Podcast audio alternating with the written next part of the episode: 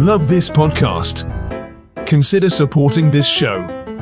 You decide how much you give, and there's no regular commitment. Visit the link in the episode description to support now.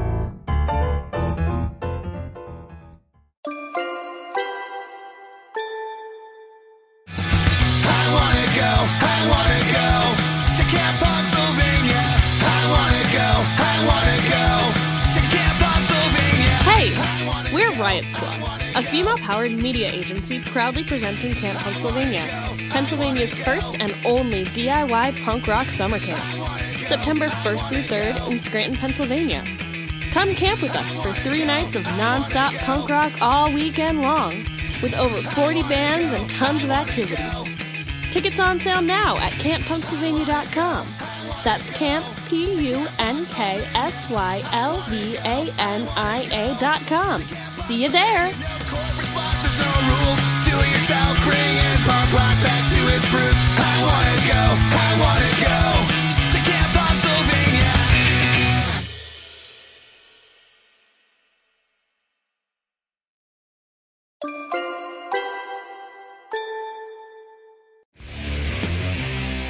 Listening to Headliners, the show featuring the best and brightest of music from all over the world. Please welcome your host, Greg Howard Jr. On this episode of Headliners, I am joined by a band that probably has one of the greatest names of all time. Please welcome the absolutely incredible Baby's Got Back Talk. Hello. Hi. Hello, hello. Glad you enjoy the name. Um, you know, that's a hotly contested championship belt you just awarded us. Uh, we're we're freaking honored for sure. Very honored. Thank you. When when I got when I got the email from Mike and just just the band name alone, I didn't even read the rest of the email. I was like, yes, I yes them them absolutely. let's let's do this. Thank you. Very grateful. Very grateful. Is it um are you what exactly like hooked you on the name? Are you a big Sir Mix-a-Lot fan, a big Butts fan, both? I I love a bit of nostalgia and you know any any kind of 90s reference. I'm like, yes, absolutely. These are these are my people. I'm here for this. You made a point to avoid the butt part. I like that. also that, also that. So tell me what is what is out from y'all right now that we should all be listening to? Well, the short answer is our new EP, Wince Repeat. Um, it came out on Wiretap Records a little bit earlier this summer, a couple weeks ago. Um, our latest single from that EP is called I'm Sorry I'm a Moron, but also Help. All of that is the title. Um, and we put out a video premiered on punknews.org, uh, which you should be able to find very easily on the interweb with that lengthy title. Uh, but of course, as, as excited as we are about Wince Repeat, you should really listen to all the songs on our Spotify. Uh, we've been around since about 2017, and we've just been dropping like a steady stream of EPs and, and one full length record and we stand behind all of it and feel like it's particularly uh, appropriate. Are listening and not just some are listening but um, appropriate to this sort of collective uh, definitely national perhaps global mood where you're trying to stay positive and like remain engaged with your life but you also have this vague sense of foreboding that things are uh, crumbling at kind of like a cataclysmic level. Um, we are the band for that cultural moment. We're making music that's responsive to that. And uh, we kind of sound like that feels. So if you had to describe the new EP using only one word, what would that word be? You can tackle that one, Ree, or I can. Okay, yeah, I, I want to tackle it because I did. I mm, it's still hard. I did spend a lot of time, and I have many words to say, but I want to say I want to say relatable in the sense that just kind of building off what you had explained about all our other music, it does like what we try and strive for is to create absolute bangers that, like you said, kind of bringing that collective consciousness of um, navigating life that seems like it's melting around you, trying to be positive, even though you're trying to like also either hold down a day job or make some make ends meet or just having a existential crisis while also existing in crisis mode in the world. But it's still like cheerful and very smartly written and we put a lot of thought into how we want to convey all those like different emotions in this neat little package. So i want to say relatable. I hope Jira agrees who is an artist that if they jumped into this Zoom right now and said, I need y'all to go on tour with me right this minute, who are we dropping everything for? Ooh, man, dropping everything for. I think um, our answer is partially inspired by uh, the recurrence of this conversation on Twitter very often a band we admire a lot they're called meet me at the altar. Will kind of tease their fan base by saying like oh who are some bands out there that we should take on tour? And it never fails. Anytime that tweet comes up like someone who apparently listens to our band i guess tags us. And each time i'm like you know what? That's a visionary answer right there. Meet me at the altar baby got back talk. That is uh, a match worthy of the altar. So, if you could change one thing about the music industry, what would it be? Just one thing. What's at the top of the list? We'll we'll start there. um, gracious. I feel like there's been so much change already in the industry. I mean, just kind of how bands have been growing and getting all of their music and media out there, I think I would change how people are discovered and make it less social media based, if that makes sense. But probably to me. I know, I know. But I guess what I really what I really enjoy about our band and the groups that we play with specifically is that we, you know, here in the city, there's a lot of like punk rock community and so, like, there are a lot of local bands that we know. We know them professionally, personally. We grow with them. We kind of see other groups that pop up from there, and they're all they all have talent. But good gracious, to keep up with the whole social media thing, getting into the public eye like that, it's so it's a little soul sucking because a, a frequent conversation that we have between us is like, okay, how do we like manipulate the algorithm to show people our music? How do we get things? And in my head, I'm like, we're fucking great. Like, how do people just not find us like on the fact that we're just amazing? But it's a lot of little idiosyncrasies that kind of take away from the actual music making process for me at least like i don't i want to be able to be like okay i'm sorry i'm a moron but also help is so good and it's such a bop but i don't want to have to make a reel to do that because I hate having my face on the plastered on things and I having to think about that in that way. I just wish that I could be like, hey, we're throwing a show and here is the link and here's you can get tickets. You can get all our merch there and talk to us and not hope that we go viral to do that. That is that is the most popular answer to this question is that nobody nobody likes social media and you know it is it is the necessary evil I've found. It's evil. it's, necessary is still a hotly debated topic, but like evil for sure. what is a venue that you give anything to play? Like, what's the dream venue? I kind of cut my teeth in the punk, hardcore, emo, pop punk scene in the DMV area, like District, Maryland, Virginia. And to me, the kind of like signal venue of that scene is 930 Club, which is an amazing place to see bands.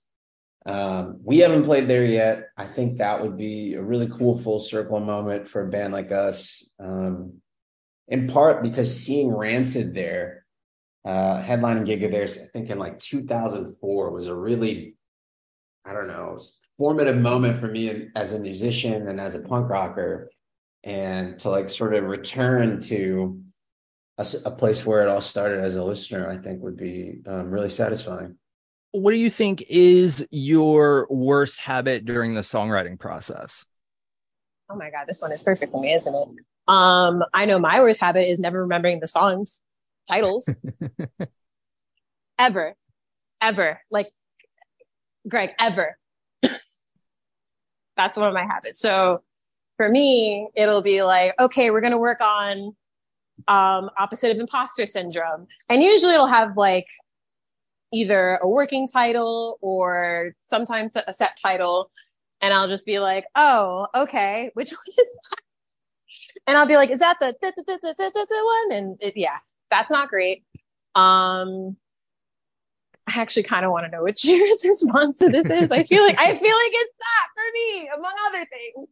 I don't. Maybe the solution is to name a song the da, da, da, one, and to make that the title. It should be that. Yeah. but that's where I'm at. The worst habit, I guess, related to that, uh, that I used to have that I've like only recently been able to break is kind of just like forgetting to like when you write a chorus, not to get super music theory oriented, but like when you write a chorus, you usually want it to have a lift from like the pre-chorus and the verse. And when I was younger, I think it just has to do with me being kind of a lazy singer who doesn't really want to use too much oxygen. I would like come up with a phrase that I really liked, but I would like make the melody start on like the tonic rather than like the third or the fifth or something. And it would just it would just kill the momentum of songs. And then I think kind of towards the middle uh, of our last two records, I um realized like, oh, that's your reflex. So every time you write a course, like double check what note it starts on, and then do the less lazy one, and the song will instantly be way catchier. Um, and I think that has played out well. Um, and producers get less mad at me as a result, which is nice. How would you describe your music using only colors and shapes? Uh, uh, you first. Sorry. I'm going to throw out a turquoise black hole. I know it's kind of two colors. I don't know if black is really a shape, but I feel like that sums up what's happening. What do you think, Ray? Mm, turquoise is in there but I'm also putting in the other colors that we like, the pink and the black and the purple. And I picture it like one of those old Microsoft um screensavers that would like change shapes. So it would go from like a square and then like pop out into like this weird, like multi-dimensional figurine. But every time it's doing that, it's also like screaming at you. and dancing. do you uh, consider yourselves artists or entertainers? I think I definitely feel a bit of an like a bit of an entertainer. And I think that comes from partially having to also be on social media and entertain. But um, I also feel like our live shows are just really fun. And the way that we put on like our stage thing it's very interactive. We, we do a lot of like crowd, not I don't want to call them crowd games, but kind of like crowd games where we want to like have them sing with us. And we have our fuck, I don't know if you, we have a staple moment in our set. It's the fuck fascism high five, where basically we make the audience make friends with someone next to them. On the count of three, we have our drummer like doing a little roll and you clap hands and you say fuck fascism. And it's things like that, plus all the little like banter we have on stage. Um, all put together, I think is like fun. It makes it a fun experience. So I'm okay with being an entertainer in that way. Do I also, we're absolutely artists in that we're singing about very hardcore shit. And I feel like a lot of like thought is put into the work we put in and we do like think about it in that way. But I would say a nice like blend between the two. But I feel like a bit of an entertainer and then slash artist. And I'm okay with that. When someone says entertainer, I picture someone like tap dancing. I've done that. I actually had tap lessons.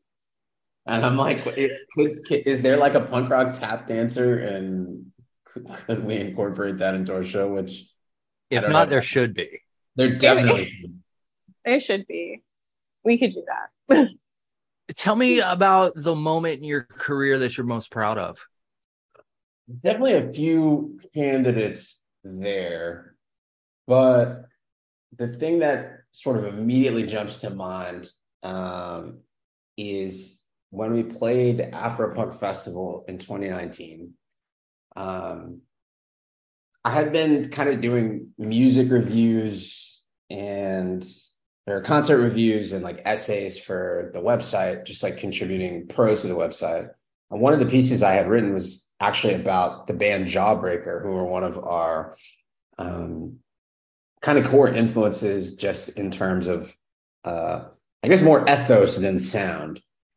And somehow, I guess the piece I'd written about Jawbreaker had made it back to the band um, and they had shouted it out on their socials, which was cool. But the big shock came when during our set, we were like two songs in, and I was making eye contact with the crowd, which is, I guess, you know, pretty customary. At one point, I realized one of the people I was making eye contact with was Blake Schwarzenbach, who is the singer guitarist from Jawbreaker. And that was like such a insanely exciting development that I for a second sort of forgot where I was and forgot to like sing and play. But once I recovered, it was really cool. Um, and obviously, Afropunk Festival is like a very special place to us anyway, um, mm-hmm. on a lot of levels. But to have uh, one of our punk rock heroes like actually watch us play in an environment like that was just kind of one of those early moments in the band's trajectory where I was like, oh, well, I guess we kind of got out of the garage at least. And maybe this is something to continue to invest in. That's my favorite story. Definitely up there. From the minds that brought you the smash hit podcast Your Life the Mixtape and headliners comes Your Life the Mixtape magazine, a free monthly digital magazine that focuses on music, culture, and social commentary on current news and events. Visit www.yourlifethemixtape.com to subscribe today.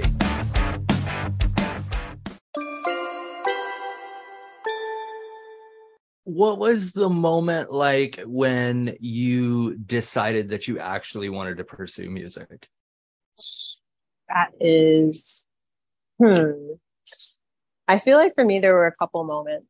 Um, I have been playing music, it feels like my entire life, um, since like the second grade, and uh, obviously well out of second grade now. But I think the moment I thought I was going to be doing this forever was I was doing it was I think it was around the same time we started. I was doing music camp as a violinist.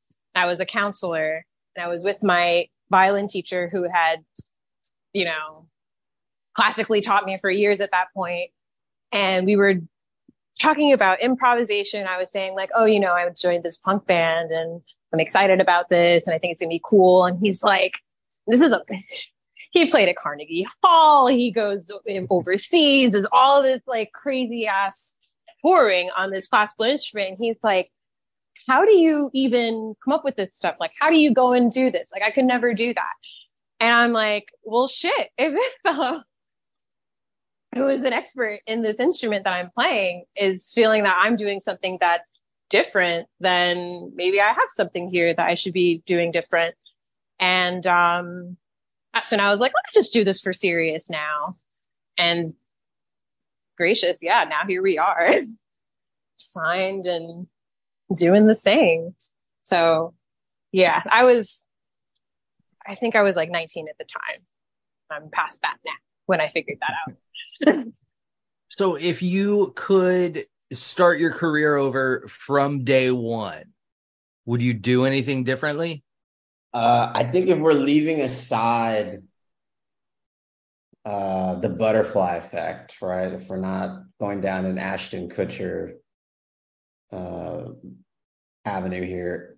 Absolutely. I would do some things differently. Uh, the first thing I would do for sure is I would meet my bandmates earlier. Like if I got the flux capacitor right now and I can just go back in time, I would like recruit them before we met and start making tunes earlier. I would better. I was gonna ask, like, does it like if we went back in time, we wouldn't know each other, but like, would you still know us and then seek us out? Yeah, well, so my plan is I'd write down my intentions in the present, and then I would take the the notes app with me into the past. So if I did lose my memory, I'd be like, "Find Rhea and Jake." Oh my And god, that's so fucking cute. Future me wrote it down. Like he probably had a reason. Bless you. I would also maybe like focus on the bass guitar earlier in life and um probably work on my voice earlier in life. I feel like I came to both of those a little bit belatedly like after I already knew I wanted to write songs and be in bands, but I always figured I would be like a guitar player who was more of a side man like a, you know, a dude who like contributed lyrics but wasn't the vocalist. Um, and that's cool. You know, I was in some bands like that and I had a lot of fun with it. But I think the mix that we have now, uh, if I had been aware of how gratifying and fun it was going to be to like have a band in, in the configuration that we have now, like I definitely would have done it sooner. He likes us. when are you most creative? Okay, I know Jir is gonna assume I'm gonna say because I'm hot when I'm high. um I No. would you would assume it. Yeah, I know. Um because I smoke a lot, but I would say I feel like I'm most creative when I'm on like commuting on the subway.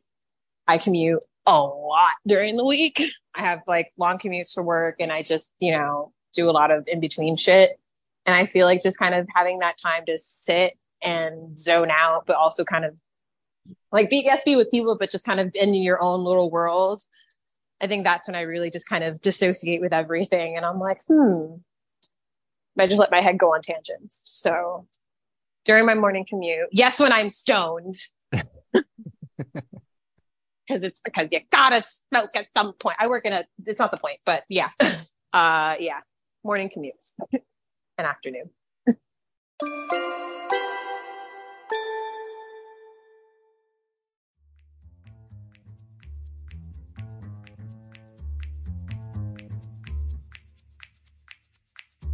Hello there. I, I want to take a moment to talk to you about Dear Dean magazine from Dear Dean Publishing, my favorite subscription only monthly digital magazine.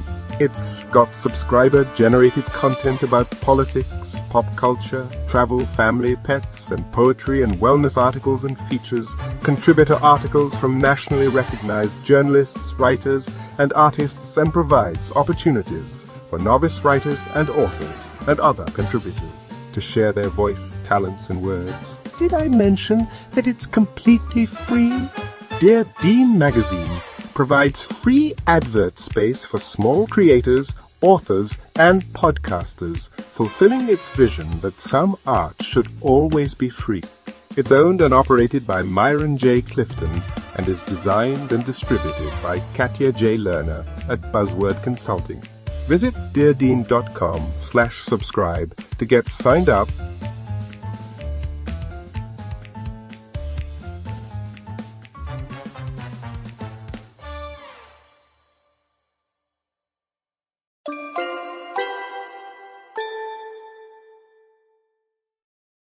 So if this episode suddenly turned into like a tiny desk concert type thing, um what song opens the set list?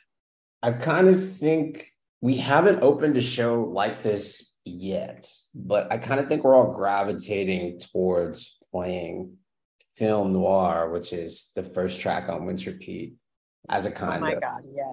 uh, set list opener. It's a song that we put first, partially as a um, a head fake, right? Like the first thing you hear on our new record is this like bruising post hardcore riff, that would make you think like a much um, tougher and less melodic offering is to come. And of course, that's uh, a classic misdirection play. As soon as that riff kind of uh, dematerializes, you know, bring on the hooks, right? And that's it's fun to do that on the EP to kind of give people pause in that way. Um, and it would also be really rad to do that live to kind of like get the uh the testosterone addled bros really excited only to then subvert that with our uh Hanson inflected vocal harmonies in the choruses. So Film Noir, I think, would would uh kick it off right. I agree with that wholeheartedly. You know, that's my favorite. What advice would you give to the next generation of artists? I would definitely say to just, I would definitely say keep producing like whatever they're doing. Um, and just kind of keep throwing everything at the wall that you can because like Jira said, we've been doing this for a while and I'm sure a lot of bands have been, many bands are always doing this for a while. And um, I find a big thing that sometimes I have challenge with is like, oh, is this like good enough, or is this going to be something that people enjoy, or whatever? And it's it's hard to grow within that mindset. I feel like if you're going to do something, do it the way that you think, do it the way that is going to be most satisfying to you. Like make sure your vision is actualized and the people who want to, who will enjoy your things, they'll find you. Um, we're very lucky that that kind of is happening, you know, happened to us and is happening to us and will continue because we're great. But I know a lot, a big challenge is kind of like, is what I'm doing important and is what I'm doing something that everyone will like? Like it's, it matters on some regard, but in another, in the grander scheme of things, I feel like just the point of creating and the point of being an artist slash entertainer is to just get it out there and people will find it. And don't let anything of terms of like what other people are doing or what like the grander like big artists like celebrities are doing because they're all getting in trouble now. Like just do you grow what you can have some plasticity because you might not be doing the same thing all the time be comfortable like continuing to grow and understanding you're not going to be the best. And i guess this is way more advice than i should be giving anybody but um yeah just do the thing continue to grow continue to learn and don't stop. Keep producing. Only thing i might add to that is that add. an artist working in a like a band context right that um collaboration with bandmates is it helps you strengthen muscles that are so useful elsewhere in life. Like there's so much about learning how to be part of a team that serves you well in pretty much every domain. Um, the things you pick up in terms of like understanding another person's workflow, another person's communication style, uh, learning how to set like your bandmates up, play to their strengths, and and do things to um, offset their weaknesses. Those are like all super useful in your relationships with your family, with your coworkers in your day job if you have one. Um, and that's something I've like been very pleasantly surprised to learn. Um, and I think it's kind of like an under heralded selling point of getting involved uh, with playing music collaboratively. Just like that, the interpersonal skills you develop are um, invaluable everywhere else. So if there were 25 hours in a day, what would you do with that extra hour? I know Drew would say, well, I would probably plan a practice. I feel like I need that extra hour in a day to do a rehearsal, um, especially when you're working with other folks and other folks' schedules. I would use it for that and maybe I play Animal Crossing. yeah, that's. I feel like if I had an extra hour a day, I would um like keep up with my friends more. You know, like I would like Zoom with someone who lives far away, but who I care about, like with that extra hour, because I don't know.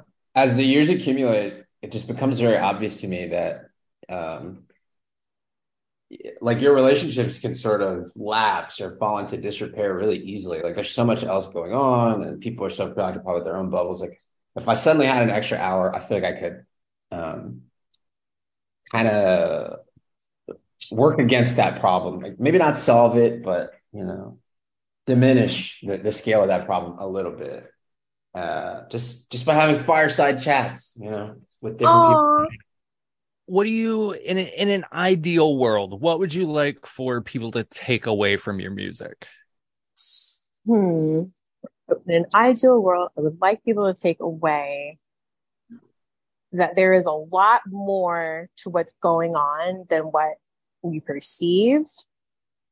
And I feel like the second we kind of acknowledge that, and I have a couple of songs in my head that I'm kind of thinking of, and I'm um, I feel like the second we kind of break through that veil, especially when all these, especially in a society that's kind of going crazy right now, I feel like people will be just a little bit better aware of how to navigate that. So, yeah, I think that's where I think that's what I would like people to take away that we're really kind of being little prophets and trying to make things better, and you should be aware of it. I would totally echo that. Um, what you're saying really reminds me of this Marvin Gaye quote where he says, uh, "If an artist is truly an artist, then they're only interested in one thing, and that's to wake up the minds of men to have Yes. humankind realize that there is something greater than we see on the surface, and that." Uh, it's just one of those like kind of mission statements that when I heard it, it was both like, "Oh, that's how I feel," but I needed someone else to say it for it to completely crystallize. And then in another way, it's something that like acts as sort of a north star uh, for me. Anytime I like sit down to make art, like, oh, what am I doing this for again? Uh, but the other thing, I suppose, I would emphasize on this question is just that energy, irreverence, and imagination are kind of like the pillars of our band. Like, you know, the instrumentation we use will change uh, the themes and the lyrics might vary, right? We're not an exclusively political band. We're not like an exclusively breakup song oriented band. We kind of do both. But energy, irreverence, and imagination are always things uh, that we hope to bring to the creation of our music and that we also hope to make contagious uh, via our performances um, and, you know, the content we make. We want people to feel excited and inspired to uh, make a positive impact in the world and also to just feel inspired and activated by the world right? To like be juiced to be alive and uh, appreciative of the present moment. So energy irreverence imagination um, if you get even one of those three things from anything we do uh, our days are made for sure So tell the folks listening at home and all over the world where they can get their hands on your music. Spotify and Apple Music are great places to start, of course. If you're a cheapo like me, maybe YouTube.